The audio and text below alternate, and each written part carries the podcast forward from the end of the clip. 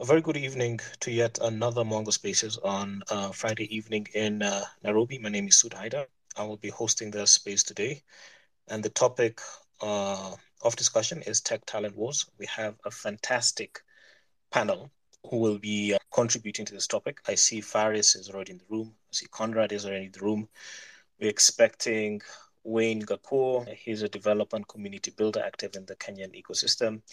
And we have Eunice Kariuki, who's uh, ex-director at ICT Authority. She was managing innovation and partnerships. She's been doing a lot of work in the space. Also has worked in corporate, including working for Microsoft East Africa. So we'll be looking forward to get their submission. Conrad, I'll hand over to you. How about you introduce yourself? Good evening. Thank you very much for the opportunity and for this space. I'll limit myself to the purposes of today.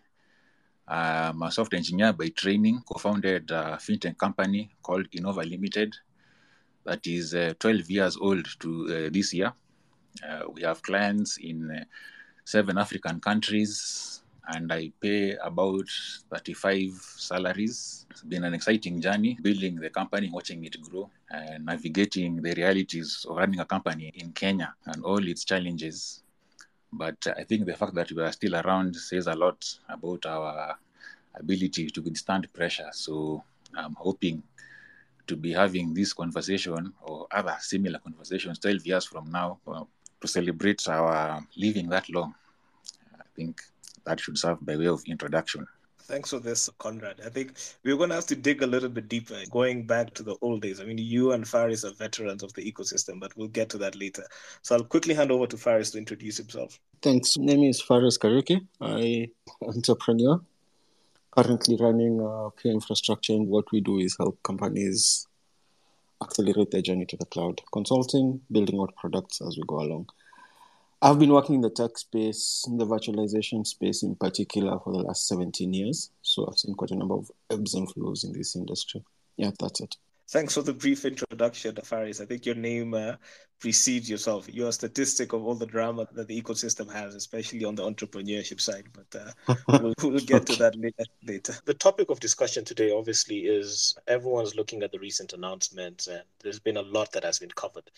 But I, I'd like us to shed light into how we got here and how Kenya ended up in this space. So I've got some notes here and I'm just going to read out my thoughts and I'd like to get the comments from the panelists. So my notes start back all the way from 1995. I've kind of phased the different phases of growth in Kenya. So we have 1995 to 2005. That was pretty much the first decade of Kenya commercially being connected to the internet.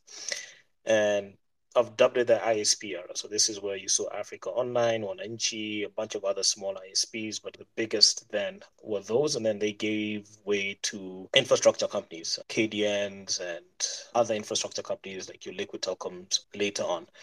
And then in 1995 2005, if you look at the talent, a lot of the talent was either working in ISPs, you had your random IT technicians doing random stuff, and they've been doing stuff since the 80s. But ISPs built capacity network engineering. You know, some of the ISPs also doing very basic web hosting and web application development, website design, and whatnot.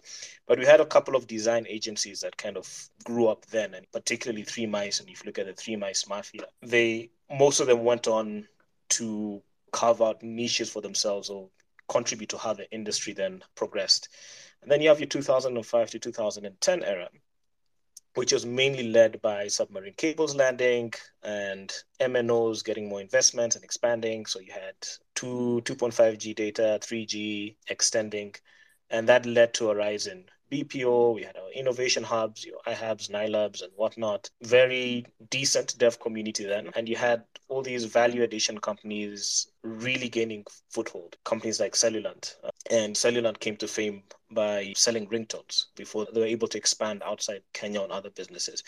And then you're seeing a lot of ERPs on the, and business process automation or digitization in one way or another, which also led to a huge growth in infrastructure. And also saw the mobile money kind of starting to take hold. So very early days of M-Pesa and just kind of moving money or value around before M-Pesa became the M-Pesa it, it was today. And also during that time, you, you saw pockets of early VC. Companies got funded, the likes of Cellulant, the likes of Pesapal, and other companies that probably don't exist now. But there was a little bit of money coming in, and tech was being seen as a viable pillar for the economy. but mostly being driven by MNOs and the big infrastructure companies. And then you have 2010 to 2015, which is pretty much where M-Pesa skyrocketed because it has a strong foothold in the economy, there's value addition elsewhere, and people were kind of building on top of M-Pesa and one another. So you're seeing lots of fintechs, seeing bank integrations, uh, lots of logistics and logistics tech in one rudimentary way or Kenya's flavor of e-commerce, and a growing community of VC and angels. And then the last era, which we are still in right now, is the 2015 plus and still being defined. But you saw gaming and betting, which was again built on top of M-Pesa, more fintech, getting into SACCOs and MFIs, insurance. You're seeing more activity on the local ecosystem, especially at the pre-seed and seed round. So, and this time around, a lot of the activity is being foreign driven, especially from money coming in from the US, a little bit from Europe, very little money coming in from local angels, but there is some participation of, of local angels, and it's much better now than what it was in 2005. Imagine raising money in 2005. You, you, the likes of Conrad and Phares, you were there during that time. It was almost impossible to raise money for tech. Then you're seeing Microsoft opening up ADC in, in Kenya. Recently, Google, was an open secret that Google are going to open up. AWS made an announcement last year that they're going to be opening up in Kenya as well and obviously a lot of talent is going into these entities and then you have the likes of icolo and other infrastructure players kind of also playing a part in shaping the future of the kenyan tech ecosystem in one way or another and, and like both of you Phares and conrad to comment on this, where we came from, from the early days of Skunkworks and pre-Skunkworks to where we are now. Right. Uh, well, uh, that is quite the intro. I think the, the, evolution of technology really has been inevitable. I don't want to date myself, but my, my career in technology began when I was in high school. And I've never left it. So I've, uh, I've, I've, I've, I've watched from the days when internet was a novelty and was just for email to where now it is part of our day to day. In terms of my career, maybe if I talked a bit more about establish my bona fides a bit better. So I, I worked in campus, and uh, the, the, the, company I worked for did websites. And as you rightly said, it was around the time of the three mices of the day. Technology in Kenya really was websites. And you could make a lot of money just making websites. But then, as things became more and more advanced, the value that technology could bring to the table became more apparent. So a lot of value addition came around from that. So people began to diversify. And the company I, I, I worked for previously now went into supply chain. So it did a lot of projects for a lot of the our usual suspects, so on and so forth. So technology around automation and the improvement of processes. So think of a typical problem where you are a supplier of um, sausages or beer or soda or tea uh, so managing that whole value chain from right from the farmer to the collection of the products to the production of the final products to the delivery to the wholesalers and retailers and all the way to the end user. So technology around that uh, came about. But even then, internet and connectivity was not ubiquitous. I remember our, our first uh, solutions we built along those lines. Even in town itself, you could not get network throughout town consistently so we um, we are forced to innovate around that. So we cannot assume that you are connected to your headquarters or back office. Uh, a lot of innovation came about in, of uh, now running. How do we run local on the device, running your solutions locally?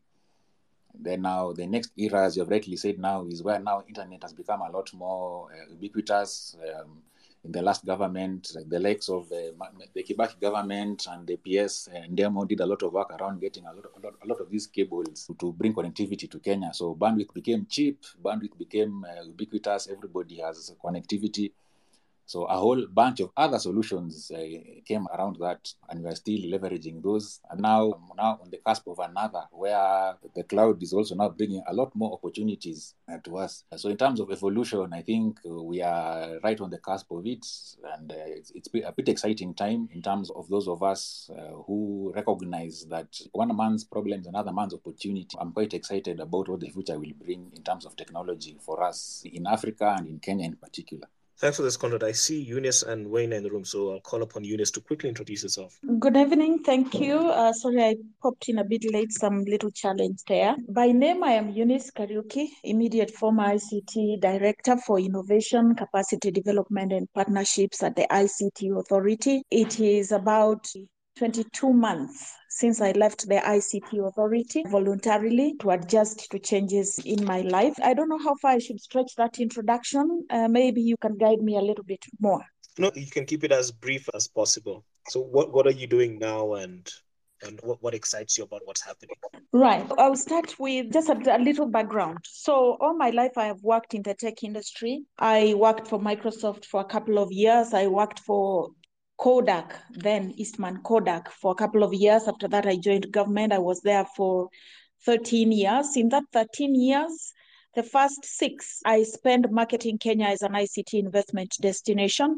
And the next um, seven years, I spent building partnerships and building ICT capacity and promoting investment in the space because we had capacity. I love to work in the ICT space to do those things. ICT, everything to do with infrastructure, I am following very closely and I contributed when I was in the space to contribute. Later, I implemented various projects to do with ICT capacity in recognition of gaps that were there, even after we did a lot of work in government to bring the capacity that was required. And then I moved on to start looking at, uh, therefore, what are we doing with that capacity? And I began the infrastructure. I began now to build capacity for content for things that would go ahead and use that capacity. I left in June, immediately after Corona. And what I have been doing, in addition to enjoying the first few months of much needed break, I have stayed very connected with the activities in the industry from a capacity perspective. Capacity in the sense uh, that it is a growing industry. We did a lot of work to attract investment. We did a lot of work when I was in government to grow startups. And therefore, I'm very interested in why it takes so long or it takes whatever time it takes for startups to scale up, why we still have so much unemployment despite having run such programs as Presidential Digital Talent Program. But I am aware of the dynamics in the ecosystem, and therefore I remain very closely connected with the activities in that space. In my time, we did a lot of work to excite the private sector through the signature event by the ICT Authority. I started that event immediately. I set foot in government. It was called the Connected Kenya, and this year it was there. I'm told it was very, very well attended. There is appetite for it.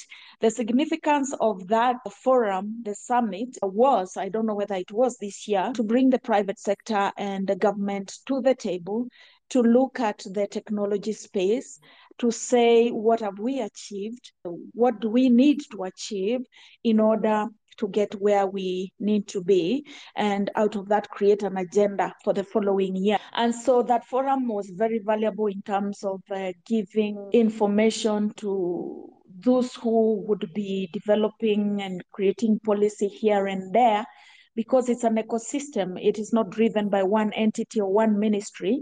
It is for multiple ministries. And therefore, it was always the biggest point of influence.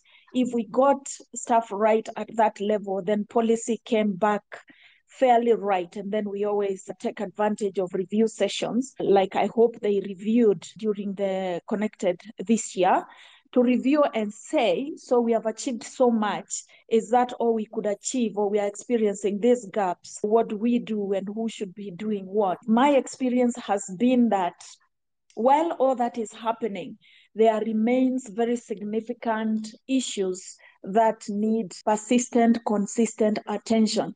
And those issues are that we have a lot of capacity in terms of infrastructure, and therefore there is need to look at how do we begin to optimize utilization of that infrastructure.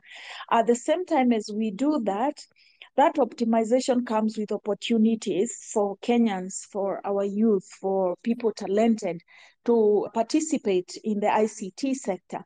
We see a little bit of it, but it's not enough. I don't know whether it will ever be enough. But then we look forward to tap the developments that have come with uh, that infrastructure development and those opportunities, the uh, fruits of the work that I was part of the team that put in between 2007 and when I left, attracting multinationals because of the strong belief that if the multinationals come, then we could tap into them to grow our own capacities, to grow our own skills, to learn from them, and eventually begin to grow uh, our own companies with a dream that some of those companies, together with the multinationals, would set up in Kenya. And we have seen they have finally come. And I speak in this forum a very, very happy and contented person that uh, Microsoft finally set shop their ADC in Kenya. Google, we have Amazon's, and I'm talking about their engineering aspects, not the sales, the box pushing aspects, because the, the sales offices have been here for a while, but not the development centers. I'll ask you to hold on to that thought. We'll get into the policy details later on. But this is very interesting because you have worked in in two administrations and kind of set the tone and foundations for where we are now. We'll get to that later. So before we get to that, I'll just try. I'd like to rope in Phares. Phares, if you could just give us a commentary in terms of where we are from the prism of where we came from. Okay, I'll give a bit of a divergent perspective because I feel that there are some untold stories. In Kenya started first from like um, standpoint where you've got universities like uh, Jomo Kenyatta University, Nairobi University that started heavily technical computer science um, and engineering programs that we've benefited from. So, like the pillar of this was talent and getting the talent right. Conrad, myself, and a bunch of others were part of the early computer science programs that were introduced to high school. I think the first computer science program was introduced in 1995 for KCSE. So that sort of builds the talent infrastructure. When it comes to tech firms, one of the largest tech firms in Kenya is Copycat with revenues north of $150 million annually. And they started, if I'm not wrong, in 1983. The Dells, the IBMs, Microsofts of the world were doing their transactional business as, as at the mid 90s, and they were doing fairly well. And we also had quite a number of indigenous software development firms, people like FinTech Africa, etc., and Craft Silicon building software primarily for the financial industry because sort of banking has always, interestingly enough, been an early adopter of tech. And the talent was now, from my perspective, that's where the talent was started. So in the 90s, the talent was uh, for sales, uh, tech salespeople. Then it went to sort of the networking industry as we were getting better connected and then now it's finally come for developers. So this is nothing new. It's a cycle, and we are generally better for it. So my, my view is that, that the early days are generally misrepresented, but from the 2000s onwards, everyone is fairly clear on what happened at that stage. Thanks for that, Phares. Wayne, if you could uh, quickly introduce yourself. Thank you. Thank you very much. Hi, everyone. I hope everyone is doing great. First and foremost, I'd like to say it's a big honor to be amongst uh, this panel. And I can see some of the the big wigs who have been in the tech ever since the tech space started to emerge here in Kenya. And it's actually an honor being amongst you all. My name is Wayne Gakuo. I'm a front end engineer by profession. I'm currently working at Sky Garden and Kobiro. And apart from that, I'm also a Google developer expert for Angular. And apart from uh, work, I do a lot of community, and uh, that is empowering individuals to become better in tech. And for those who are starting off, kind of like provide them with the guidelines. But in this case, is more in terms of web development because that is one thing that I specialized in. And having started to love computers, I'd say, since uh, high school, when we had like this computer at home, I first of all like wanted to do medicine, but later on, I think computer became part of my life. And when I went to the university, I did computer science, where I graduated at Ashesi University in Ghana back in 2019 and came back to Kenya to start working. During my time in Ashesi, I was able to help grow the tech community in Ashesi, whereby we had people who were freshmen or just people who were just interested in tech, but they didn't, they didn't know where to start as the people who were kind of like giving them that guideline of how to start were able to really grow that tech community. Coming back to Kenya, it was an opportunity also to partner with like-minded people in the tech space from GDG Nairobi to what I'm currently building, which is Angular Kenya, where we're now teaching people how to use Angular, the Angular framework that is by Google. And it's been an amazing experience being part of this growth in terms of the tech space. I wasn't there back then when it was emerging, but looking at some of the achievements that the people who have come before us have made, it's quite an amazing thing to see until to where we are right now. We're now having to see big techs actually coming into our country to source for talent. So this is quite a great opportunity. Thanks for this, uh, Wayne. Uh, quick question for you. Having spent time in Ghana, yeah. and obviously you're Kenyan, Mhm. uh, what, what would you say are the biggest differences between the two ecosystems? Well, I, I wouldn't say that I did a lot of stuff when it comes to tech in Ghana because it was during my final year in Ashesi. But during that time, I really got to see people who are really, really interested in tech. But probably some of the challenges they were facing was that, okay, there's so much noise out here in tech. For example, there's the React framework, there's the Angular framework, there's Python, there's C, and all that. Some of the developers were like, okay, where do exactly do I start, right? Because there's so much noise out here. People are looking for these developers, people are looking for backend developers. I don't know where to start. So I think the difference was that in Ghana, you could see that bit of confusion. And maybe the people who had already made it were not maybe easily accessible. And so we, as people who kind of like found that problem to be in, existent in the tech space, we had to come up with ways of like having different tracks. And by that I mean having a tech community in which you cater some of these things. You cater mobile development, web development, backend development, and whatnot. And this helps the audiences or attendees to really get to understand first of all the basics, like what does it entail over here, what does it entail over there. And when coming back to Kenya, I'd say Kenya had kind of like that edge. It's just that probably there were no vibrant communities as much as you'd, you'd like. Giving an example of myself, when I came back home here in Kenya and I wanted to look for a community that does Angular. Yes, I did hear like we had Angular developers, but we didn't really have that community where we can say, okay, we're coming together as Angular developers. We want to learn more from each other. We want to at least get bits and pieces because you know I I might be an expert, but probably you might know something that I don't know, or I know something that maybe you don't know, and that was the thing that I saw personally lacking uh, when it comes to some of the communities here in Kenya. And while it was in Ghana, in Ghana it was more of like trying to just give them that exposure, and then they can definitely choose for themselves which path to take. All right. Thanks uh, for that uh, insight. Conrad, I'm going to pose the next question to you, being that you employ over 30 people. Now, there's been a tech talent shortage globally. Engineering managers as far back as 2015, 2014 were kind of firing the warning shot, especially with a lot of money going into startups. And everyone faces, including your, your Googles, Facebooks, Oracles, and SAPs, they're all faced with talent issues. Now, put it into perspective, you're compared to big companies. Your company is relatively small in terms of the amount of tech talent that you can consume. How has this affected you? And what should we expect over the next couple of years? I am a graduate from the University of Keeping It Real. So let's call a spade a spade. Compared to these guys, my company is tiny. I think they spend more on stamps than my entire revenue. But uh, but that's okay. That's okay. All of us, including Microsoft and Apple, began in a garage, and uh, you know we developed since. But uh, in terms of what you have asked me, uh, in terms of talent, now the the reality is that this is not new.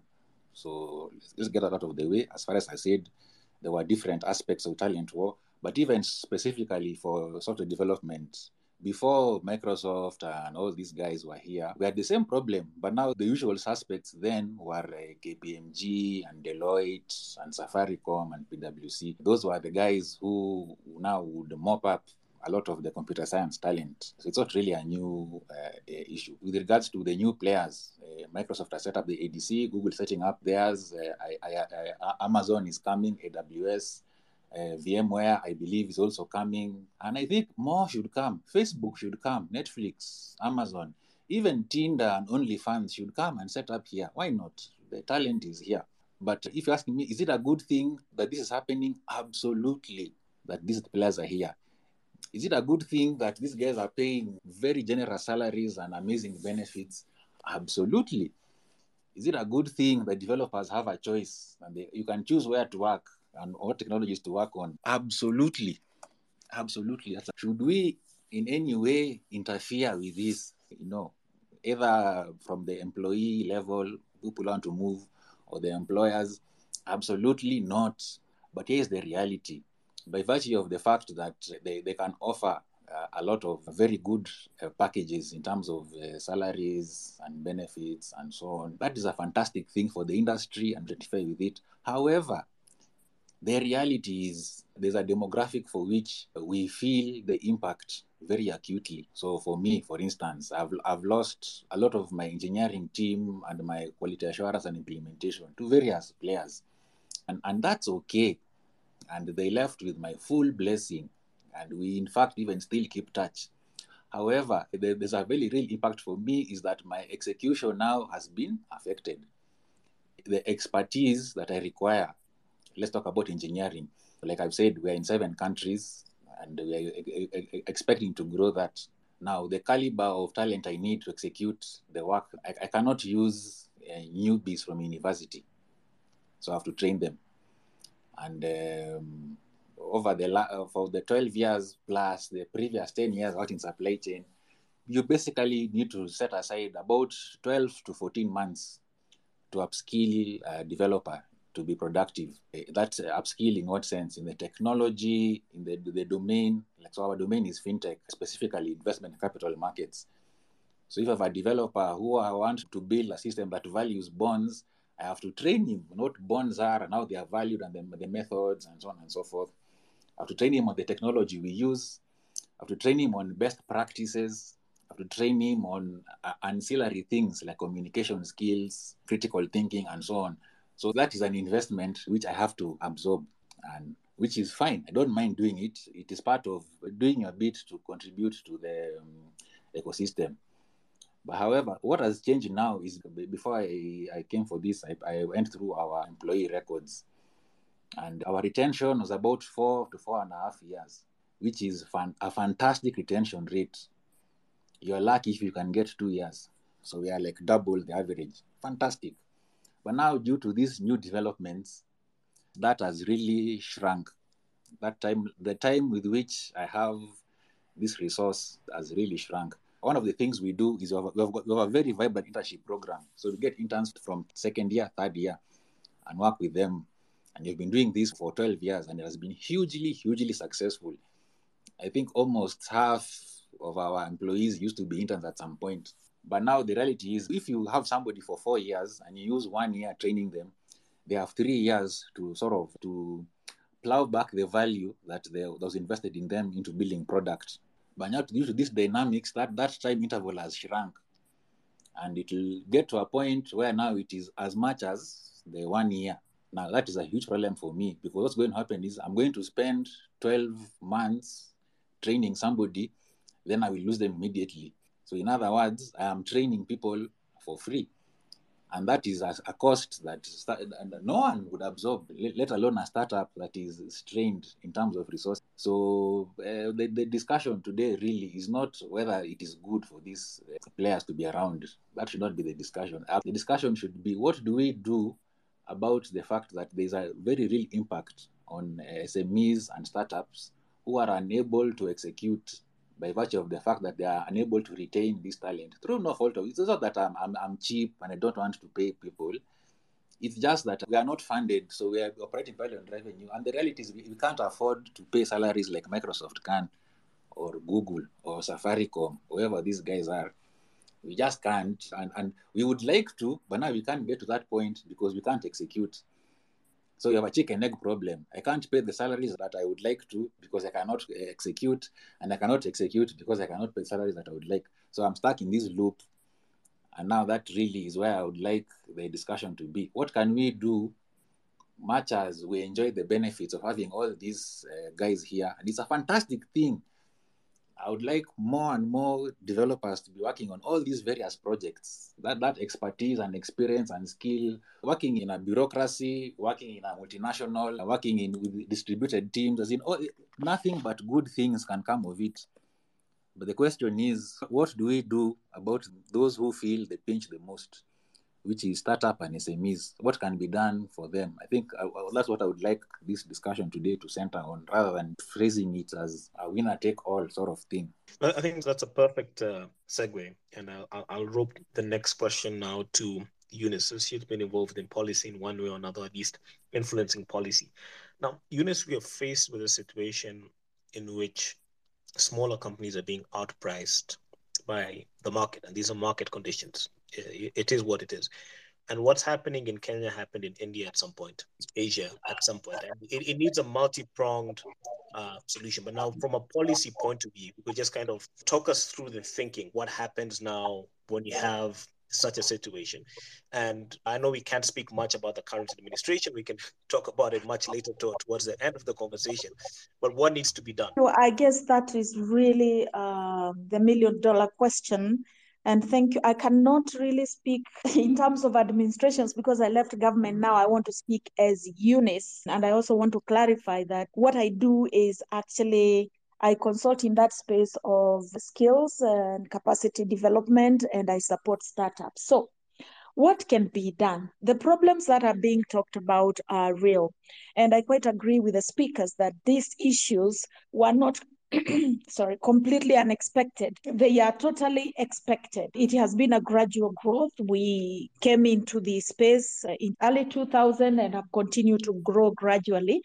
And what we are seeing is growth, gradual adjustment in the ecosystem from the key ingredients that go into growing uh, a dynamic tech industry.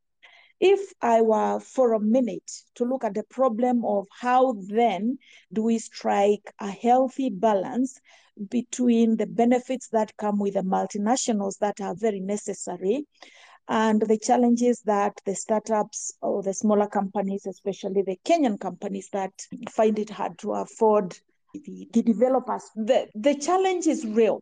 The challenge has to be addressed in a collaborative manner by both industry and government. This is what I believed when I was in government, and it is exactly what I believe. The government principally enables industry to do what they need. In my early days, when I was promoting Kenya as an ICT investment destination, I learned very quickly from Cisco. It was the first company that I spoke with or approached me in my then role to set up in Kenya, and they came and quickly asked for something like I think they were asking for 5,000 developers. And I quickly headed to the Ministry of Education to find out how many graduates were coming out of the university then and, and what uh, quality of graduates in computer science and what have you against the criteria that was being given. They immediately taught me that the demand has to eventually balance with the supply. At that time, I was given only that big number, and he sent me back, and I consulted my bosses, including my mentor, Dr. Bitange Ndemo, and my boss. We discussed what then are we going to do? We are going around calling, but when they come and ask for this many experienced developers we don't have. The policy that has to work has to focus on technology education. Technology education has to be supported by both government and industry in the sense that technology education has an element of if it is to meet this demand or balancing of the supply and demand, it has to focus professional skills to complement uh, the skills that come fresh from the university. So we can up all the skills and have some uh, continuous pipeline of varied levels of skill sets in programmers in software that policy has to stretch all the way to primary levels where we must excite primary school children to begin to love coding, STEM studies. We must push it into colleges and universities where then students take courses in that space and get tested. That is an area where the government can sort of excite the, the private sector, the multinationals, to really partner with the universities so that they bring their very expanded expertise and play the role of certification as well as mentorship, as well as deepening research skills. So we can have good balance of what skill sets are available locally compared to what these multinationals are looking for. And then when they come, they would find exactly what they want. Now, so that is a policy at that level. When we move a little bit further, when they graduate, favorable policy has to receive good support from government across the board that they need to get work experience. We are getting them. They're in small numbers from the universities and colleges. It's not the number that we need to be able to create a healthy pipeline, but they also need exposure in terms of experience. And that's why I commend the government on the uh, Presidential Digital Talent Program, whose one component, and I was uh, running that uh, program uh, from 2015 until I left in, in 2020. One component is software engineering. My experience was that we could not meet the demand even then when it came to placement. They spent about three months in private sector and everybody in private sector said, please give me software engineers, please give me developers. We could not meet that demand, which then takes us back to how do we get the universities, the colleges, and the stake- stakeholders in the ecosystem to really feed into the pipeline so we can churn out more. Such policies which blend technology, education, and apprenticeship is very, very healthy to be able to ensure our smaller players get affordable skill sets. Again, those partnerships, policies that promote partnerships, looking at what is it will guarantee these multinationals some value for investing and partnering in training through our universities. Right now, I can't talk about what value that would look like. It requires the ecosystem to sit together and, and discuss together and begin to understand what is that value. In the final analysis, they are all trying to push their cloud solutions and other technology solutions. The truth of the matter is the more players, software companies, uh, technology companies, technology users in the market, the more the population uses technology, the more demand there is going to be for cloud solutions at whatever level. That brings me to the fourth policy. The fourth policy has to include something about educating our population to be able to use technology for their everyday use. That is your typical ICT promotion. If we make the population comfortable with tinkering and using, and they begin to know how do I store my documents in the cloud so that when my phone gets lost, I can still access my contacts and my files. That kind of a policy, and I don't know how to frame that one. It's an advocacy. It's all these summits that bring everybody to the table to communicate the relevance of technology benefits to non-technology users. Those are some of the policies. I want to go back to the technology education and talk about a program we started during the ICT board days, but which didn't go far. It was a software certification uh, program that we tried to run with the support of uh, the World Bank. We did the pilot succeeded, but we could not implement at scale. What happened is that Rwanda jumped at the opportunity. We were doing it with Carnegie Mellon University and set up a center in Rwanda. And today, and you can see even in the social media all over the place, Rwanda is quoted as getting it right. Now, that is something I would urge the government of the day to revisit so that it serves to give developers coming from universities or Kenya or East Africa an opportunity to gauge where they fit so that even if they're working for the Kenyan companies or the multinationals, the quality is the same. And uh, the differential in pay is based on experience. Perhaps I can stop there so that if you want me to engage more, I can come in a little later. Thanks, uh, thanks for that, Eunice. So we've had the view now from you know someone who's worked ex-government in terms of how these things should work. Now I'll turn the same question on to Phares. What solutions can we have to this? What, what we have is a retention problem in terms of talent, if you're looking at it at the firm or at the company or enterprise level. Now yourself as being playing in the SME space for quite some time and also bridging to big tech, what do you think needs to be done in order for there to be some decent levels of retention? Okay, it's a problem I've actually been looking at for a number of years. Because a few years ago, I think two, three years ago, I was involved in an effort by VMware to solve this problem in Africa, and they had an initiative called Virtualize Africa. What's happening is the way the tech firms engage with talent in the US is not how they engage with talent here. So, like Google was a PhD project by some Stanford guys, and the university supported them, and they in turn support the university. So there's a very healthy cross pollination that happens with industry and academia and government in this other market. So if you go to Cambridge University, there's the Gates Lab.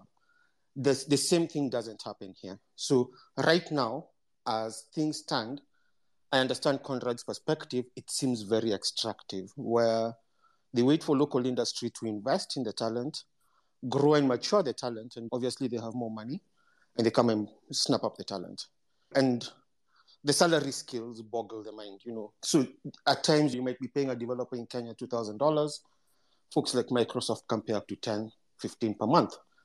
The math completely breaks. But the thing is, this is not the first time it's happened. And they keep going back to what industry did the last time. One of the most responsible firms when it comes to this is Cisco, because Cisco came in and set up learning centers across all universities in Kenya. And whenever people would finish high school, they'd all go do CCNA, CCNP, etc. Unbeknownst to many people, that actually solved the talent problem when we had an eventual vacuuming of networking talent by the global multinationals. So the likes of Ericsson came up, Huawei, Nokia Siemens, and they cleaned up the market. And ISPs were really struggling. But the beauty was that there was enough talent in the pipeline. All these guys who'd studied CCNA, CCNP, who were there to sort of take over and didn't require too much hand holding. So the investment had been made. The, the, the, the, project VMware was trying to run was to basically give people cloud skills in university so that you can take the VMware certification courses for free. And when you leave the university, you can sort of be sent into somebody's cloud environment. Because most of these cloud environments are fairly similar. You're looking for a hypervisor, way to connect to the network, software-defined networking, storage. It's like you, it's a fairly standard platform. Branding changes, you know. Amazon will call their storage one thing, Azure will call it the other thing, but basically the underpinnings, the logic is the same. So I think something like that is what needs to happen because even for the global vendors, it'll get to a point where there's nobody else for them to hire because the likes of Conrad won't be able to compete they're not able to compete. They can't provide a new talent pipeline to be used up. So they'll come in, invest, pick at a thousand developers and say, oh no, this market is not mature enough. But literally, the approach they took for the American market where they're mature and here is not the same. So I do believe that the universities and these global firms should participate and try and fund local universities trying to ensure that the curriculum in the local universities is good enough for them to hire immediately after. So what Conrad is talking about, the sort of lack of maturity of the developers is no longer a factor. And you know that as soon as somebody leaves, let's say Jomo Kenyatta University with a computer science degree, you reduce the amount of time it takes to make an employee productive. And that solves everyone's problem because the A student will end up at Microsoft or Google or AWS, but basically everyone will want these developers. And so it'll work for everyone. I just think, you know, invest in the ecosystem you're participating in. It works in the long run. And the bit with all those people who are doing Cisco certified networking associate and all of that is they went on and became evangelists for Cisco. So in almost any bank in Kenya, almost any firm in Kenya, you will inevitably find Cisco networking gear. At some point, even if you got a connection, an internet connection from Zuku, the Wi-Fi device in your house was a Cisco device.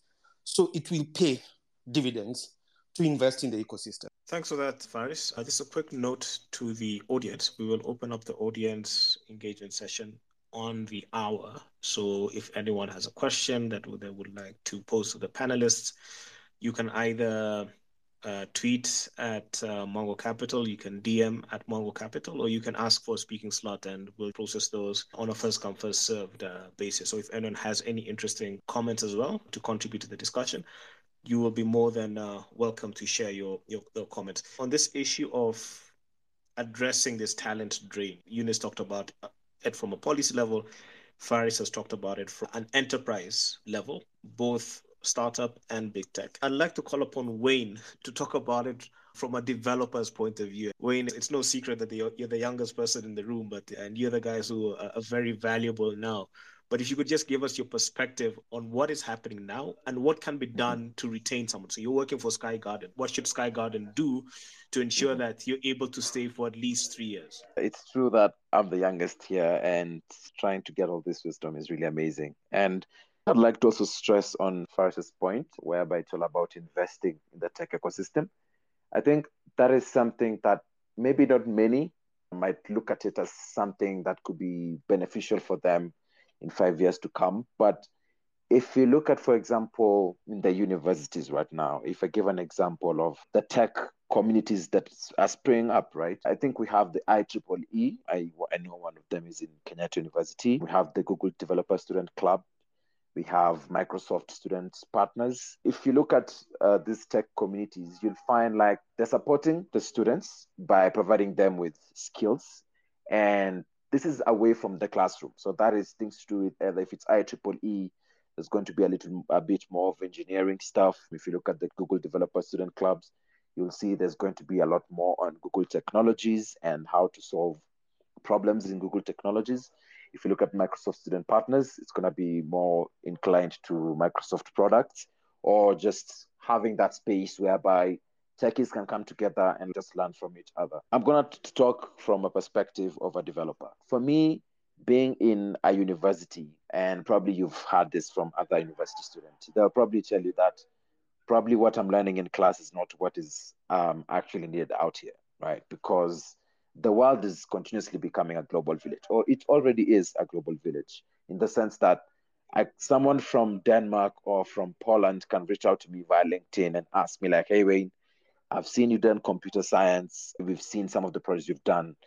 Do you care for a chat? And for some case, uh, these companies have seen, for example, the project that I've built, and it's probably in line with probably a tech stack. For example, if it's Angular, and they're a company that deals with whose technology is mainly Angular.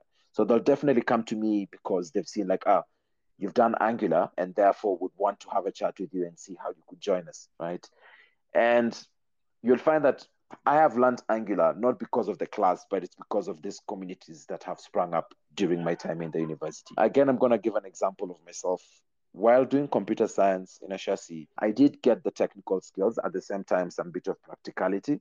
And I did the basic stuff, which is the HTML, CSS, and JavaScript. But when you come out here, it's not just those three basic structures or web structures can help you get a job. It's going to be more than that because as we continue advancing in terms of tech, so many frameworks are coming up, and these frameworks are meant to build robust websites and all that. So you have React, you have whether it's Svelte, whether you have Vue, whether you have Angular, any framework out here. And it's because these companies know already that, uh, okay, we know that you know HTML, CSS, and JavaScript, but we want to see you in action while working with React.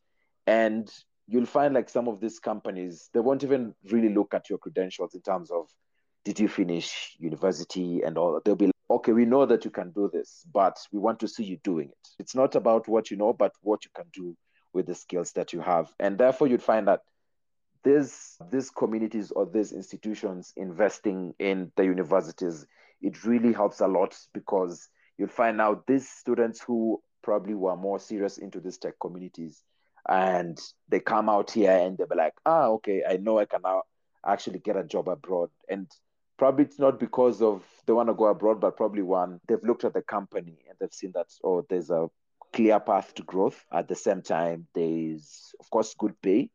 And at the same time, I have that room to voice my opinion as a developer. Not because I want to drive this company, but because my opinion matters when it comes to discussing things like infrastructure, and all that. So you'll find like most startups or um, international startups, or whether it's a local startup, right? They always not only look at who they're employing, but exactly what they can do. And at the same time, when it comes to the parks, that probably it's already synonymous with companies like Google, Microsoft, is there's that clear path for growth. And at the same time, they have the thing of you can always voice your opinion. If it's something that you don't like, please let it be known without fear of being shamed or anything. I have once interviewed with one of the Kenyan companies here. And I remember when I went to that interview and I told them like what I can do and all that. I gave them the figure um, in terms of the salary, which I said that this is something that I feel would be fair as a compensation to me.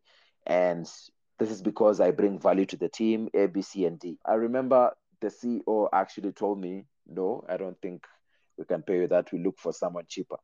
To me, as a developer, that would really mean like, okay, so it's not really about the quality you're looking for. You're really looking at just who's the cheapest in terms of the amount of money I'm going to pay. And for me, it was really a put off because, first of all, it's not that I just put the figure out of nowhere and tell them, like, I want this amount of money, but it's because I told them I have this number of experience building websites. This is the value I think I'll bring to the company and even supported it with figures.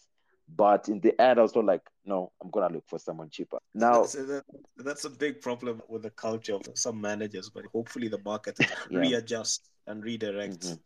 How people value tech talent. I'd like you to, you know, hold on to that thought Sure. for now. You know, thank you very much for giving us your perspective as a developer, and I'll get back to you shortly. Just a note to the audience: uh, you can ask for a speaking slot now. Uh, the questions are streaming in. We would like to get views or comments and, and, and questions from people, and we've got fantastic panelists here from across the spectrum. Conrad, there's a question from Bonio Oyunge, who happens to be an in-house analyst at Mwango Capital, and he would like to know what your experience with the CMA sandbox. Your company, uh, Innova, ha- has participated in the sandbox, and you know CMA gets a lot of flack. But when you answer it, I'd like you to also comment on why these programs are important, especially for local companies and the smaller companies. Uh, for a bit of context, we we participated in a program run by the CMA Uh, called the CMA Sandbox, where the idea was to pitch some technology to them that was addressing an issue relevant to the capital markets.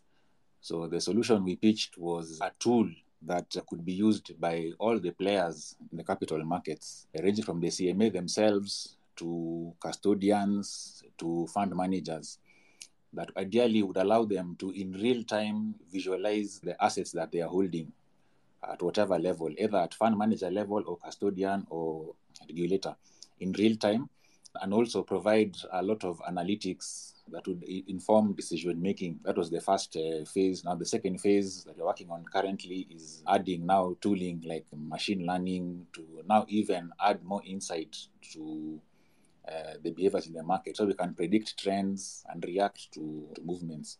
So that really was uh, what we participated in. It was a, a, a fantastic experience, I think, uh, in terms of pushing us really to uh, innovate around that, in terms of engaging the regulator, because it's an itch that they have, because uh, there are al- almost 40 fund managers uh, operating in Kenya and having insight as to what is happening both from policy level and also pro, uh, consumer protection is, is, is, a, is a challenge. Yeah, so that was a fantastic uh, experience, and it, in fact, it went so well. We are also engaging Zambia also on the same, so they are also quite keen to participate on it. And, this is a very timely discussion now because I can't move at the speed that I would like because I don't have the, the number of, of talent that I would like to, to move at the speed I would like. But uh, anyway, that's a problem. I'm sure I'll, I'll, res- I'll resolve in times. Yeah. So in terms of the value of such programs, I, I wholeheartedly think that uh, industry should participate wherever possible with government in terms of uh, coming together to address um, shared problems or where value can be added. As a matter of fact, that very sandbox, our demo, the UK regulator happened to be there as well, and they were, they were really blown away at what they saw. It just goes to show that, uh, which is something I think we should hold. There is a lot of innovation and talent in Kenya as we are with all our problems. We have a lot of brilliant, talented developers and analysts, quality assurance engineers, and so on. And there's no reason why we can't operate on a global scale. In today's uh, space, there's a lot of discussion about multinationals, which is well and good. But I think wh- what we should be asking ourselves is what will it take for pure infrastructure and Innova and all these Kenyan companies? What will it take for us to make those multinationals so that we can be going all over the world and creating this problem. I think that really is where the discussion should be at. Thanks, thanks for that, Conrad. And that's a very good point in terms of developing local capacity, local IP, and I've got my thoughts on this. I'll, I'll kind of push them towards the end of the conversation. There's a question here for Eunice, and the question is from Vince Kipyegon, and he says, where do passionate self-taught developers fit into the tech ecosystem since most companies are requiring degrees in computer science?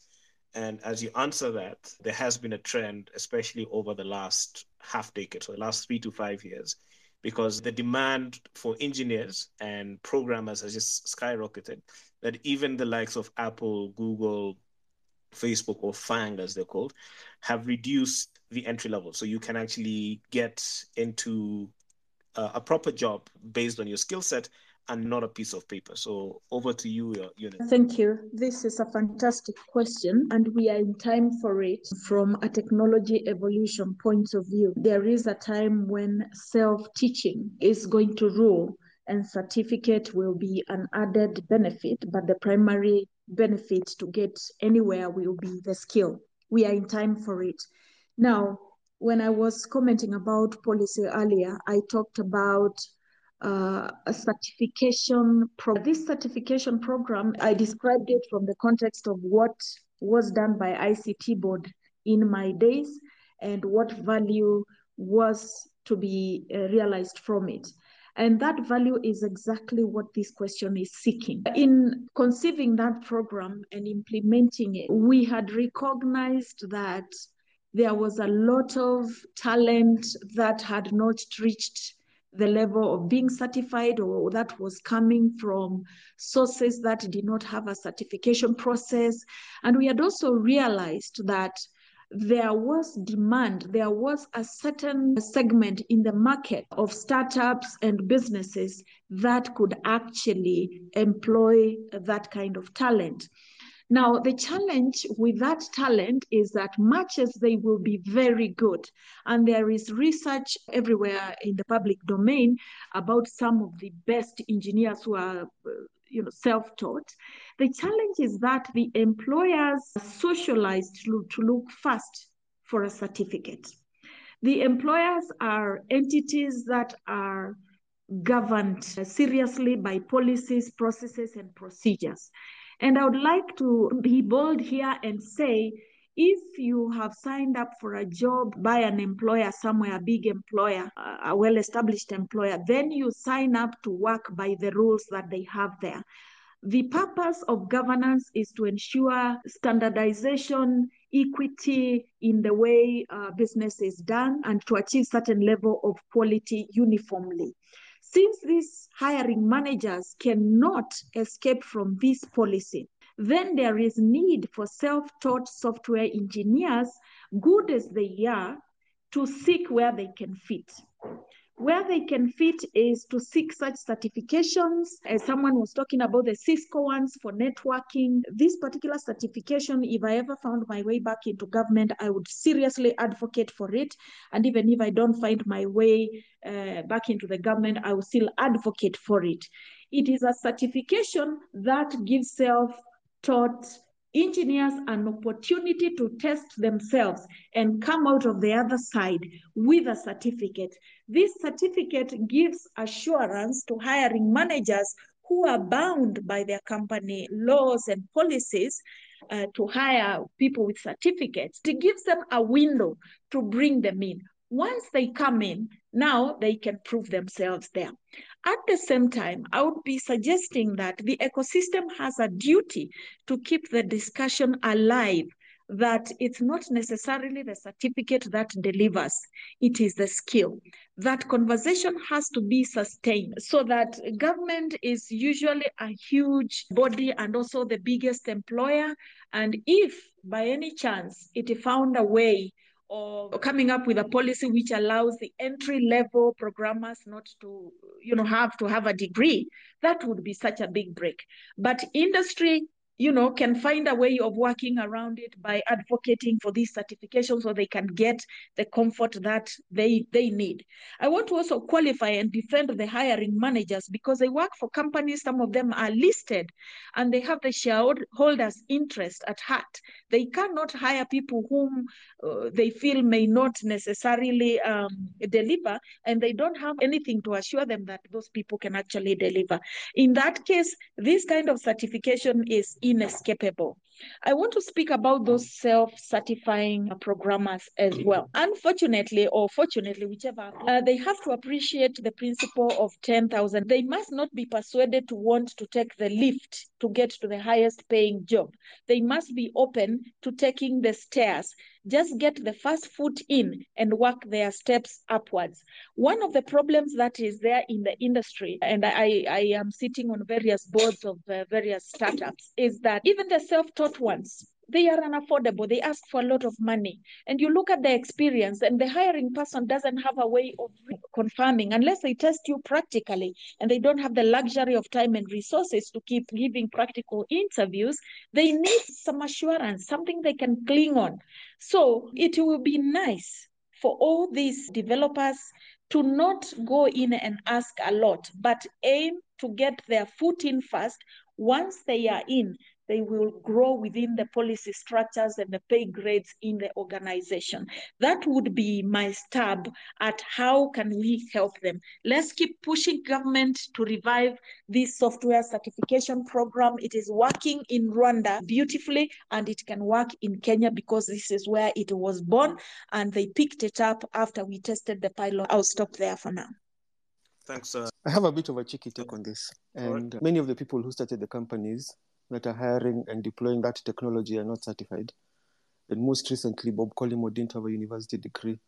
I think it's an excuse hiring managers in Kenya use to eliminate people. And it's also because they do not internally have the skill to be able to separate the wheat from the chaff. An experienced hiring manager will be able to tell if you can actually do the work. If you defer to credentials, you will lose the plot. And one of the things about technology is the industry I work in, cloud computing, didn't exist 20 something years ago. The people who are leading that industry today literally built it using fundamentals. And many of them, like Bezos, didn't have certificates in cloud computing. Like we've decided to make it a roadblock. We can also decide to take a chance on people. That's my view. Valid points, uh, Phares. And I see this myself having been in several ecosystems and looking at the hiring cultures and uh, coming back home. I, I think HR practitioners need to be upskilled in terms of how to deal with the new world. And there's some HR firms that kind of looking into this carefully.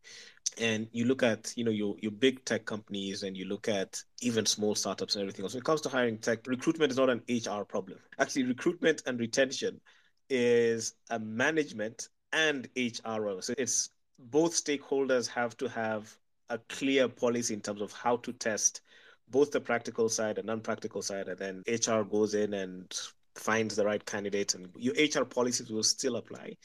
But the road to a proper functioning engineering team requires a lot of people skills being given to your managers. And it's an industry that people progress rapidly and I remember spending some time with folks at Facebook, and they actually were commenting that they had to set up an internal academy to train managers or to train seniors on how to deal with people, on how to upskill them, on how to get the best out of their whoever is reporting to you.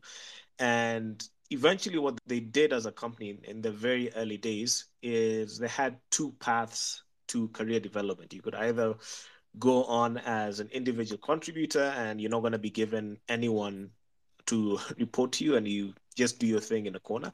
But if you do get into some sort of a management position or some sort of a team lead position, then there are certain KPIs and skills that you had to have in order to be able to run teams effectively. And that means recruiting, retention, upskilling, and the usual stuff that goes with management. A good point there, Phares. So there's a question for you, Phares, as well. And this question is from Jesse Ghana. The question is thinking with dynamics in the geoeconomic space. and looking at the East Africa community, how does this conversation fit in, especially in terms of fluidity of talent across borders? What are the opportunities and challenges, and is there hope? I don't know if there's hope. I don't know if tech talent actually features in any of the EAC discussions. I'll, I'll, I'll give a very long answer to this. And I, there's a paper um, written by Michael Mauboussin on the rise of intangibles. Tech companies have figured this out. Traditional companies haven't, and many traditional tech companies haven't figured this out. When you owned a hotel, you know, Hilton Hotel, the asset was the building and it showed up in your balance sheet. In the world we're in today, the investment you make are in your talent, and so everything is in the P&L. And the biggest problem with this is your core input is human capital, labor, and knowledge. And it's very difficult to quantify that. So you need to get it right. So to answer the question, if another East Africa country gets it right and does a better job than Kenya, talent will move. If Tanzania gets it right, talent will move. The EU has begun to realize the folly of their path and are now giving people an opportunity to be remote workers in those countries. You can get a visa if you earn above a certain amount of money and get residence in multiple EU countries today. So, if you understand that the core asset is not the brand, the core asset is not the technology you have, but the core asset a firm has is the people and its ability to produce new technology and compete in this world, then even as a government, you will understand that you need to do everything you need to do to retain these people and keep them in your country because they're the ones who produce, they're the key factors of productivity in this world. So ultimately, to answer the question, tech talent is going to become a lot more fluid in the region. The benefit Kenya has right now is we have the best data center infrastructure, we have the most opportunity, we have the best internet. So Netflix has a cache here, all these guys are coming here. It's like a cluster that's formed in Kenya. But just the way the cluster has formed here, somebody else can get it. And I'm not sure. It doesn't seem that the EAC is particularly keen on it. What puzzles me is that this particular sector of the economy has some of the highest amount of FDI in, in all our industries. Like I keep making the points that $300 million worth of data center projects have been announced in the country in the last couple of years. But it's like the policymakers in the region are not yet clued in to exactly how large an industry technology is. The instant they're clued into it, I think incentives in the region will change. A lot of t- talent will migrate away from the country. Thanks, Phares. Uh, next question uh, is for you, Wayne. And this is also from Jasigana. And he says, the gig economy, we have techies in this space too. Is there a solution that we can embrace going forward as a solution to the talent? Well, as for the gig economy, I wouldn't say like there's some sort of like a framework right now in terms of how we are going to probably control it in any way because one one thing is that when it comes to gig economy, it depends on, of course, the demand for whatever the person wants to be built. So this will have the developers sign up to things like Fiverr or um, Upwork and all that. And you'll find people go to these sites like Upwork because they have projects that they want to be done at a specific timeline. And the thing with this is that I can't really say for sure that it's something that we can really have a solution for right now because it's an ever changing situation, in my opinion, because we don't know what the person will need, for example, and we don't know how we could probably bring in, for example, if it's the Kenyan government to see how we can help this. My take on that is that we really need to have everyone on the table to come and discuss some of these things that are popping up because as a developer right now, when I look at the tech space, it's ever changing. Things that were done 10 years ago is not the same as we are doing it right now because things are so fast paced nowadays. Anyone can just get a job, for example, in Belgium, and the company will say, like, no location package and all that. And that's it. That's how we have our going to work in Belgium. And of course, it's a good thing because this person is going to be paid well for it and all that. But immediately when we now start having these all these roadblocks in place, then we're really going to lose um, some of these people. So I'd say for the gig economy, I'd say it's something that everyone should sit down um, at the table and like really discuss how can each party benefit out of all this. Thanks for your thoughts, Wayne. Now, throughout this conversation, I think everyone, all the speakers have highlighted to the need to go back and collaborate, whether it's at the developer level and the developer communities, whether it's at the enterprise level and small entities or smaller companies kind of collaborating with others in terms of shaping uh, their future or the niche of the industry and collaboration with government and policymakers and collaboration with big tech. Now, the beauty about the market is the market kind of decides or would push people into certain clusters. But if, if you're running government, you'd want to kind of influence things out of self interest or self preservation. And having looked at the ecosystem in the early days, you know, the early days, late 90s, early 2000s, there was a lot of collaboration. There's that spirit of people to collaborate. What happened over the last 10 years where developers stopped self-organizing or they're not organizing at a scale that we thought they would. Private sector is kind of pretty much, if you look into private tech, especially SMEs, it's all over the place. There's no unified voice. There are critical issues when it comes to data privacy that nobody's really talking about, and we're just hoping that an activist or two will champion the needs of the entire community or the entire country. Then you have a government that is pretty much rudderless on tech policy, let alone running government and on and by itself. So I'd just like to get thoughts around the room. We've built, the last decade has been built over the work that was done between 2002 and 2012. What exactly has happened and how can we move on from it? Granted that Kenya is still primarily much better than most other countries in sub-Saharan Africa? It's an open question, so any of the panelists, please uh, feel free to uh, contribute. Maybe I can approach it a bit differently. All of us know a company called Huawei. In 2021, their, their, their revenue was 100 billion US dollars. That is 2021. In, in 2020, it was 136 billion dollars. In fact, there was a decline. Now, Huawei is, uh, you know, technically a fairly young company. They were started in in telco terms in '87, and then Huawei began. They had no expertise and had no CV and experience and so on. They began just like all of us in a room as an idea, and they pitched for work for the Chinese for the Chinese government. And the people evaluating the pitch said, "We can't go with these guys because they have no experience." let us go with the usual suspects, uh, Ericsson and Nokia and so on. But then somebody in that room said, hang on, hang on. If we eliminate these guys because they don't have experience, how are they ever going to get experience? Uh, let, give them the work, let them fail. They will learn why they failed and they'll do better and they will do better and they will do better. Last I, I checked that out of 45 telcos in Africa, Huawei is running 39 of them. Sometimes the intervention is as simple as giving people an opportunity and letting them sink or swim. By virtue of being in Africa with all our problems, the one thing we are adept at is learning how to survive.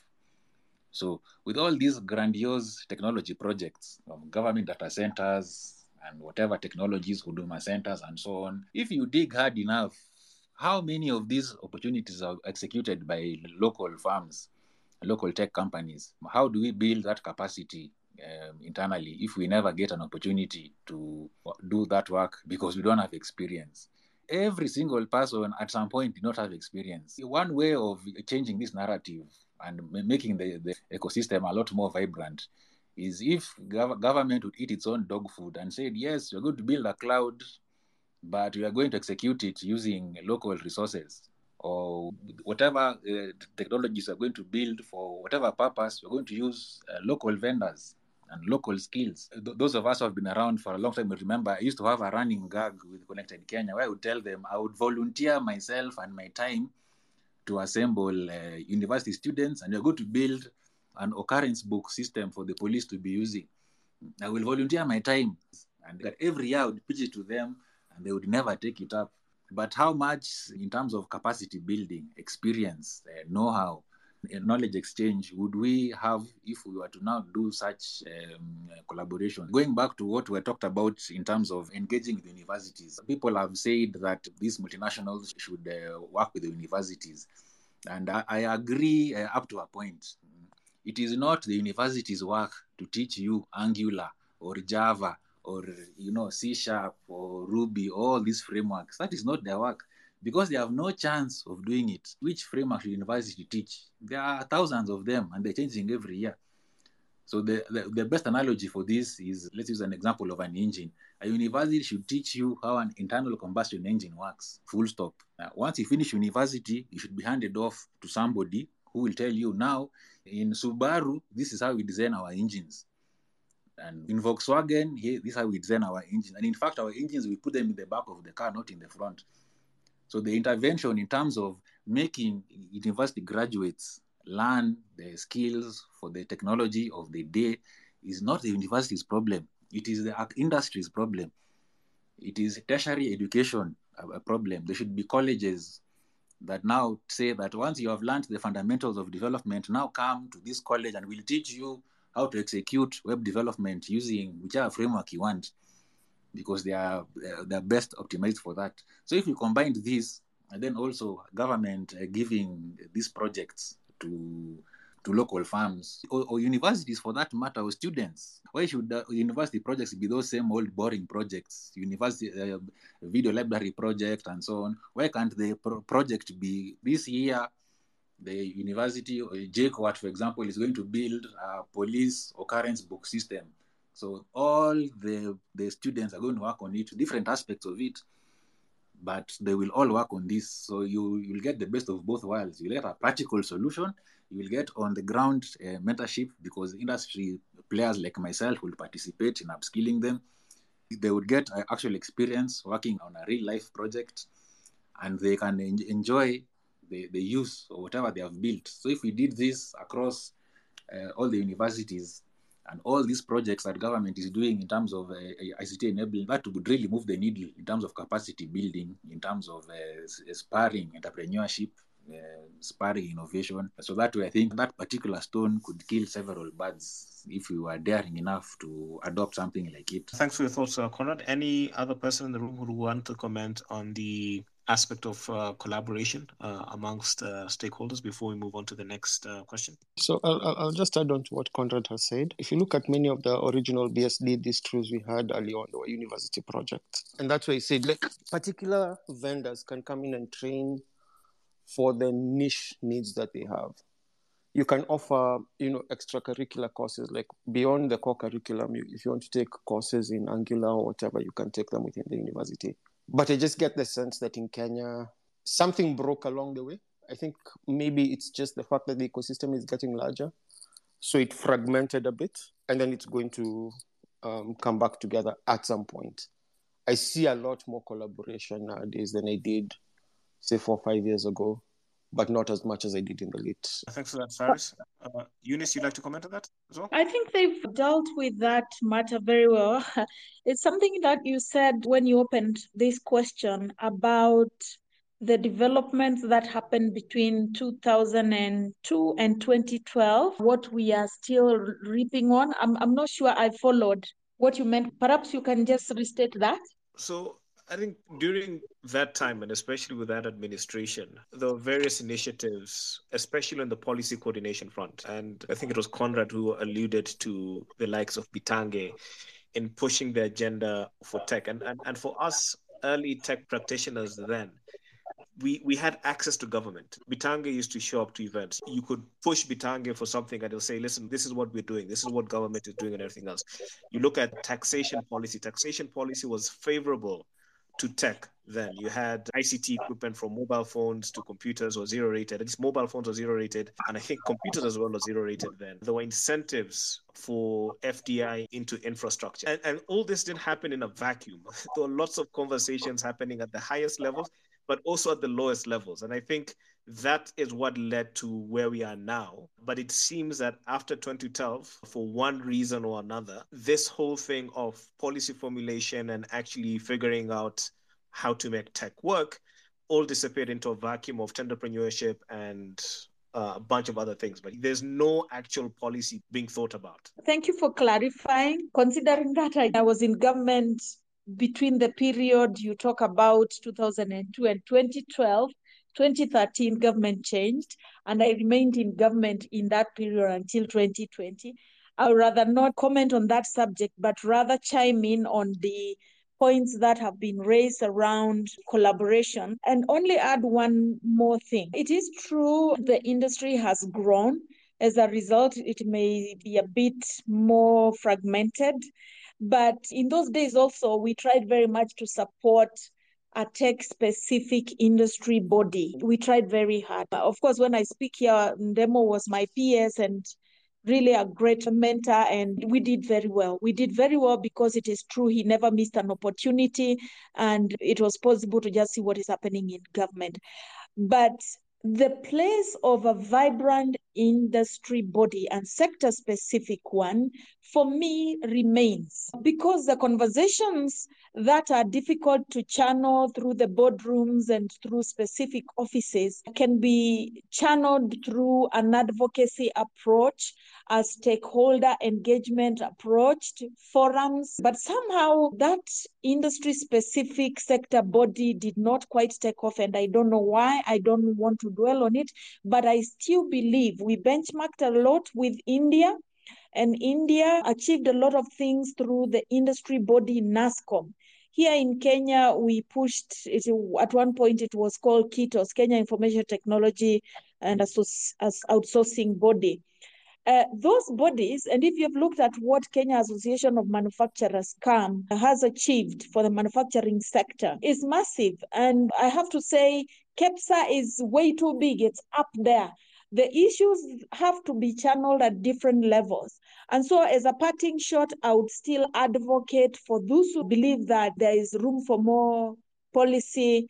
And actually, I agree. We need to have more discussions about what we can do, how we can collaborate best, how we can support the ecosystem to grow. Those communities are very important. Industry body is very important. Industry body summons government to the table, and government comes to the table 100% so long as it is objective. And so the issues can be taken back there. Those ones of policy supporting local procurement i can say confidently that there are legal clauses there are legal revisions that have happened around government procurement to support the local industry. But there has been no equal or commensurate effort to create awareness, to train the industry, to encourage the industry to take advantage. I am not saying it is sufficient. There is still a lot of room to improve.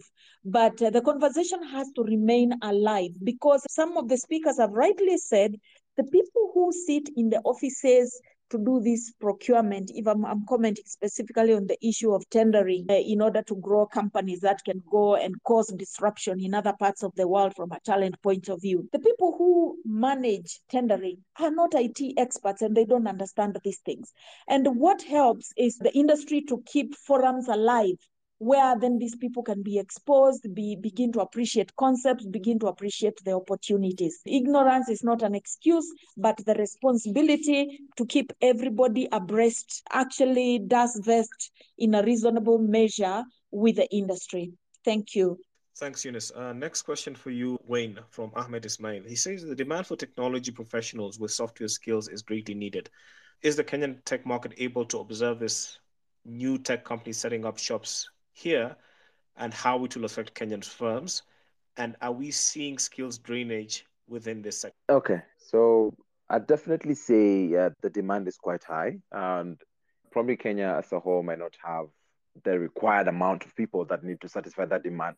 But one thing that I love about the tech ecosystem right now is that we are increasingly seeing people becoming more specialized in a particular way of doing stuff. And that could mean if someone wants to do web development, they're going specifically for a certain framework based on their interest. We see people moving more into Android or it's in Flutter and all. And like recently, we have a Python conference, PyCon KE, that's currently happening in USIU today and tomorrow, where we are having people who are enthusiasts in Python because, as you probably know, data science is increasingly becoming a skill that is greatly needed in the tech um, ecosystem or even in just companies because we're now told that data is the new oil. So Python is becoming one of those programming languages that is very, very crucial for data science. So I'd say indefinitely in a couple of years' time or even months, we're going to see so many people getting these opportunities, whether it's inside the country or even abroad. And you definitely see some people even trying to relocate um, to other countries. And sometimes it's not really their fault, but it's because there's some perks that these companies give them that I'd say they're irresistible. Because as a developer, you're not only just looking at um, the money, but you're also looking at the growth. And at the same time, even the money that you're getting, can it really sustain you, for example, in a couple of years' time, if, for example, you're doing savings and, and all that. So yeah, but the market is there, maybe not to the standard that's probably uh, required, but it's quickly picking up pace. Thanks. The next question, which I'm going to pose to Conrad, it says, it asks, why not lock people into contracts for, for longer? Some people would appreciate that certainty, and you could train knowing that they won't leave? Thank you for that question. Um, in fact, that is a question we had grappled with at some point. Uh, so, uh, part of the training, so the, of course, there's on the job training, but we also had a small budget and we paid for some people to finish their university education. We paid for some professional certifications. So the question now came: What if you have paid for a guy to do his degree, or you have paid for them to be satisfied, and after they finish, they leave? So as I said in opening, I'm a, I'm, a, I'm a farm graduate of the University of Keeping It Real. I can write a contract and I can force you to come to the office and I can force you to sit at your desk, but I can't force you to work. So uh, we quickly realized it is not practical to write a contract purporting to bind somebody to work for you for two, three years. It's not really practical. But at the same time, you see, what if you don't make the investment in the people? I think it is always a worthy investment to upskill your talent. How long you'll have them after that, nobody knows. But I think either way, they are the better off for it if you make the investment.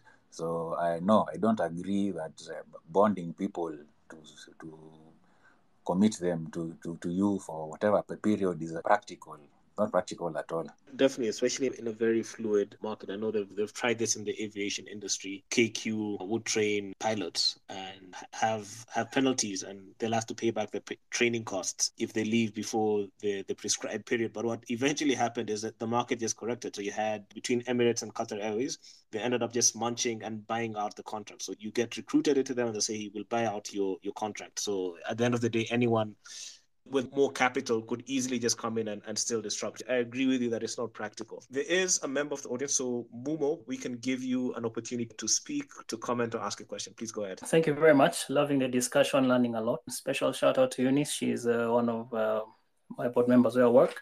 I just wanted to pick up on some of the comments that Conrad had made, and Eunice plugged into that as well. And one of the things that has been running uh, through my mind is how can we as a country and an ecosystem of, of passionate techies convert this momentum that we're starting to see from people just working for Google or Microsoft or Amazon to actually Kenyans now starting to build the next Googles and Microsofts of, of this world. And I, I looked at China a bit in, in some of the research I've been doing. And one of the things that I picked up from the national ethos they have is every generation knows that they exist to propel the next generation to the next level.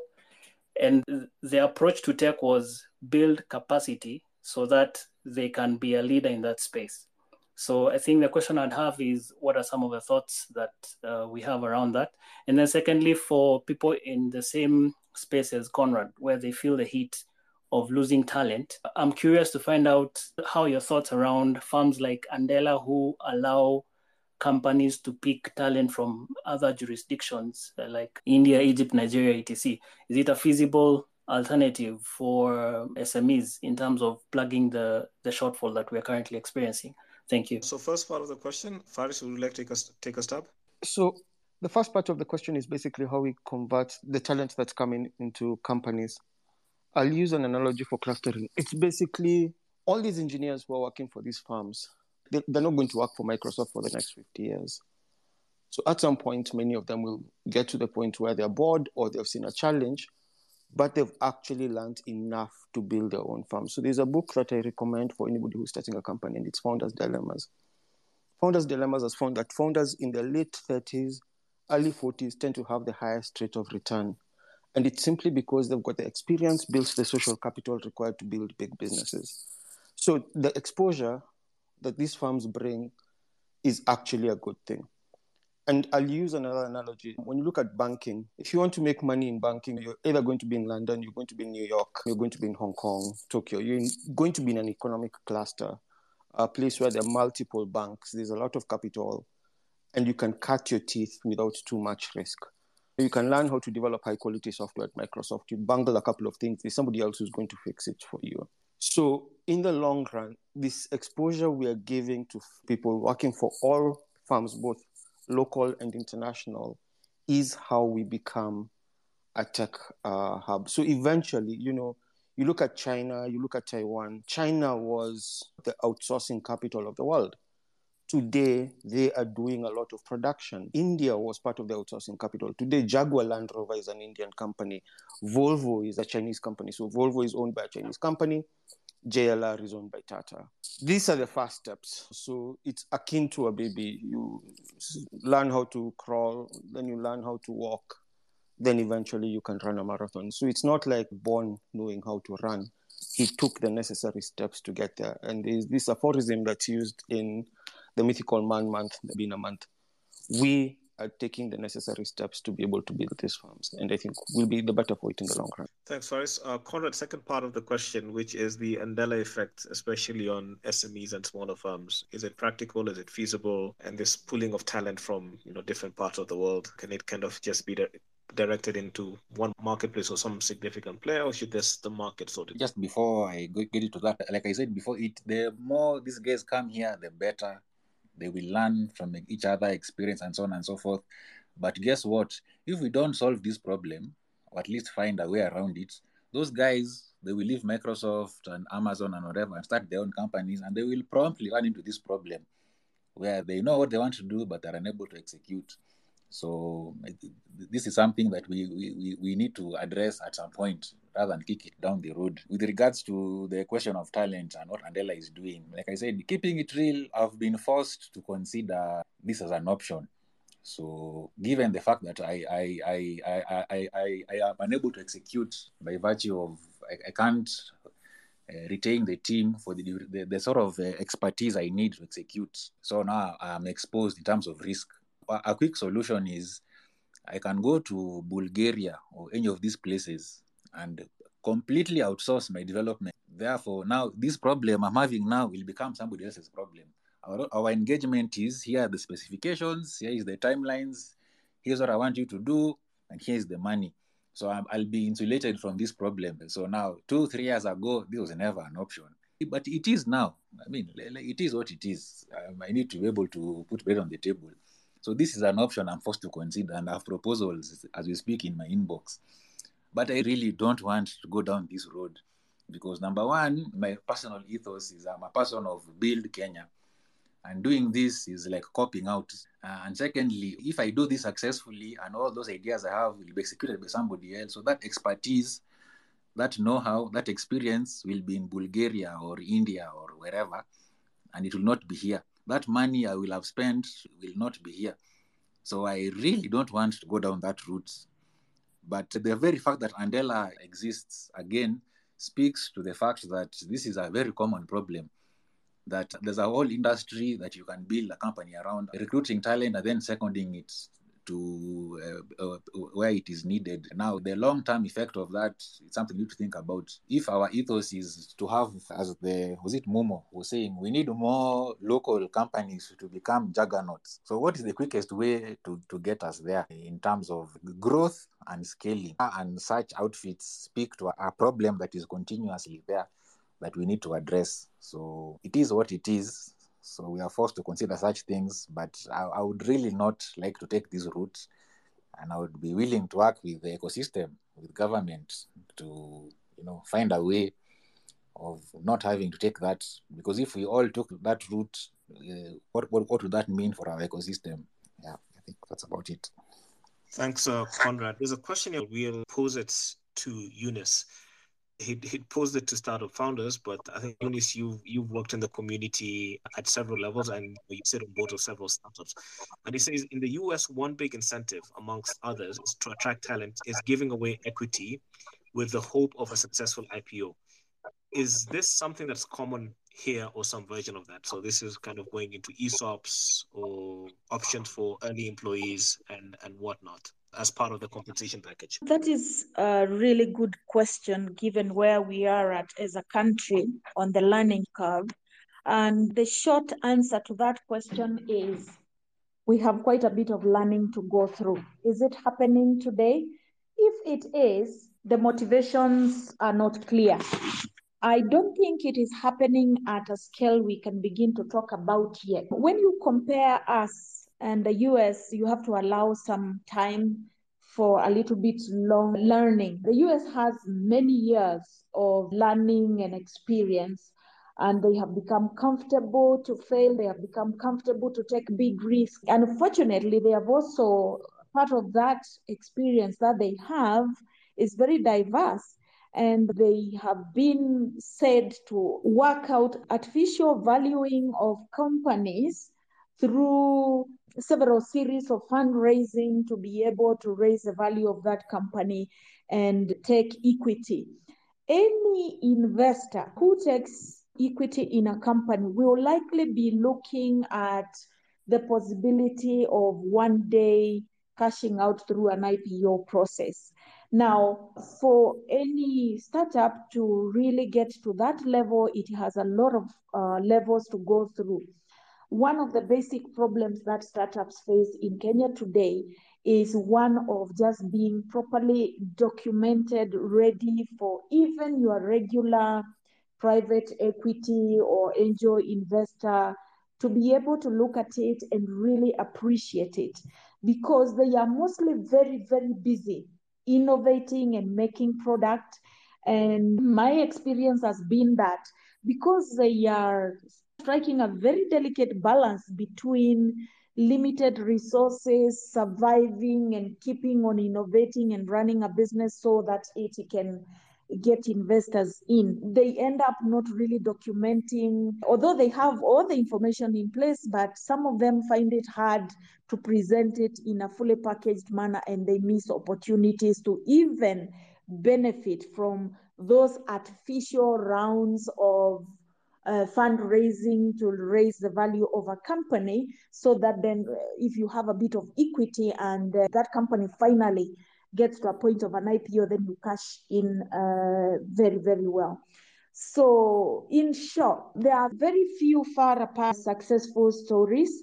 We do need to create many more case studies of that nature. And the best way to create those case studies is to have many more companies, many more startups uh, scaling up, commercializing. And uh, they are coming up, but the numbers have not reached that critical mass where then uh, the capital markets begins to play their role. I must comment then Nairobi Securities Exchange because they are really, really responsive and they have created a segment in the GEMS. This brings the memories of our late President Kibaki because the GEMS segment came as part of the Vision 2030, many things that were being done then.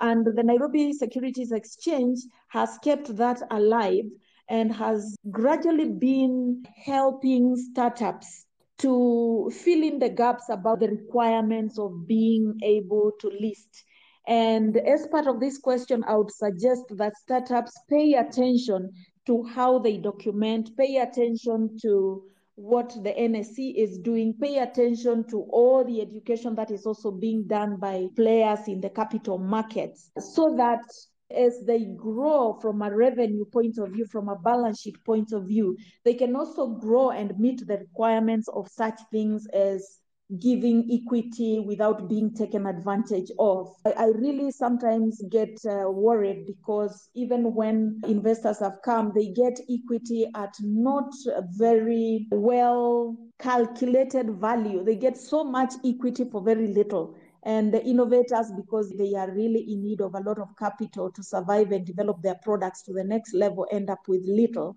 So that continuous education is very important. And the best way to enable that is again back to the conversation about collaboration, not just with the universities, but also with players in the financial markets to be able to create that knowledge about how to value, about how to package the companies so that then eventually it can get to a stage uh, where we can have an IPO. But there is a lot of room and a lot of opportunity for all of us in the ecosystem to work to grow companies that they can meet the requirements of uh, a possible IPO. It's what I can say for now. It's a whole big discussion on its own. Thanks for that, Eunice. And there have also have been a couple of questions that we haven't answered, and we'll have to organize a session for that, especially on the compensation structure and remuneration for local talent. We've run out of time. We've actually overextended. We usually end on the hour. So before we close the session, I'd like to call on all speakers to give us their closing comment and thoughts. And granted that we're in a political year, and I'm a big stickler for civic uh, engagement, especially here at Mwango uh, Capital, and pushing that agenda for civic engagement. It's a year of all political charades. As we close, and all panelists are giving their closing comments, if you could also comment on what we would like the, the next administration to look into. Granted that there's going to be a new administration, whichever side wins, and granted that there'll be new legislators coming in, what would we like them to do for us for the industry so we can start with Phares yeah so i'll i'll go back to my basic brass tacks when it comes to um, this so last comments industry is doing well we are growing I'll recommend another book, The Mystery of Capital by Hernando de Soto Polar. The next administration should basically focus on rule of law. Dispute resolution in Kenya is very problematic, takes too long, and we are losing investment opportunities because of that. So it has been found that the more efficient your judiciary and the better you are at dispute resolution, the better your economy is. That's why small economies, comparatively small countries rather like Hong Kong or Singapore, have very high economic output because you can trust people will do what they say and you know you can enforce the contract. So I I just take it to that the basics: fix the judiciary, fix the police force. These infrastructure benders will not help anyone in the long run. It's the ability to collaborate as a society that will make a big difference. First, I'd like to say thank you for giving me this opportunity to be amongst this panel. Honestly, I've learned a lot from policy making to how startups coping with the current talent shortage or something like that. But I think one thing that I would like to implore when it comes to all this is always, always have a sit down with all stakeholders. And by that, I mean, if you can at some point, if you're a startup founder or an employer, probably try and, you know, attend some of these tech events and just probably take a backbench or something, sit at the back and just observe and ask questions, for example, for some of these individuals. Ask them what do they really need when it comes to being employed in the tech sector, you'd actually find out that there's so much that probably you might not know, and that is really, really okay. And that is, I think, one of the ways to solve some of the problems you're currently facing. And in terms of our policy making, it still boils down to having everyone sit at the table and really discuss this. Because, for example, having to make decisions in the boardroom without having someone who is out there, someone who's on the ground, then it's it becomes really, really problematic. And you'll find things like brain drain happening. And it's really, really important to have everyone at the table for this. Yeah. Very, very interesting question. I would be saying that we are in time for um, a brand new, if you like, quote unquote, a brand new administration every new administration requires ramping up because they come completely drunk and soaked with the campaign sort of mentality, uh, a lot of which may just be campaign and not real things that they will do. And therefore, the industry owes it to itself to ramp that administration up with what needs doing and the best way to do that is to present a structured agenda, a wish list in a structured manner. So if there was a way that can be done, and I hear my fellow panelists who have been fantastic suggesting that we must absolutely engage the stakeholders together. And, and, that is the best way to create that agenda and push it because it is structured, it's very difficult to say no to. The other thing that hopefully I would wish that is fixed is whatever the industry to take advantage of the pieces of law that have been amended to allow the government to procure from our own companies, local companies, because this is a very big deal. In every country, the government is always the biggest consumer of any service, any product, it's the biggest buyer. So if the government can find a way of activating these clauses of law and the industry can actively be assisted to start taking advantage and some of the issues are those to address the judiciary disputes and uh, all those things then uh, we would be in a good place. Finally we are always going to be the leaders that we elect and that is another indirect but most powerful way of really making sure that the industry gets the support it requires. Or we have to start by electing the leaders we feel can do what we need done. Thank you very much for the opportunity. I've really enjoyed and conversing with people I worked with in the industry before. That is just amazing. Awesome. Thank you. Thanks. In terms of reading, there's a book called The Hard Thing About Hard Things by Horowitz, fantastic read. And there's a book called Business Adventures by John Brooks that I highly recommend. In terms of the, ne- next step, uh, what should the government do? I think, as Phares aptly said, governments should just stick to its core mandate to provide an enabling environment, whether it's the executive or the judiciary or the legislature. Provide an enabling environment and leave the rest to us. In terms of the growth for us going forward, I think providing 5,000 developers for Cisco or for Microsoft or whoever is a, is a pretty short term objective. That should not be our vision. Our vision should be how, how do we produce the next Cisco and the next Microsoft and the next Amazon from Kenya? That really should be where it's at. What can we do to create an, an environment and build the capacity and the skills to have a vibrant ICT industry that you can export, and not just from development, but ac- across all the disciplines, whether it's software development, whether it's analysis, whether it's design, networking, databases. What will it take for us to catapult this country to, to the next level in terms of ICT? That is where I think we should be spending our waking hours as citizens and as government, figuring that out. Because once we do it, I think the, the world is our oyster. Thanks, Conrad, and thank you, all speakers, for this very wonderful discussion on yet another Friday evening. And thank you very much to the audience uh, for tuning in on a late Friday evening, but attentively listening to what we had to offer and our panelists. And without further ado, I'd like to wish everyone uh, a very good night.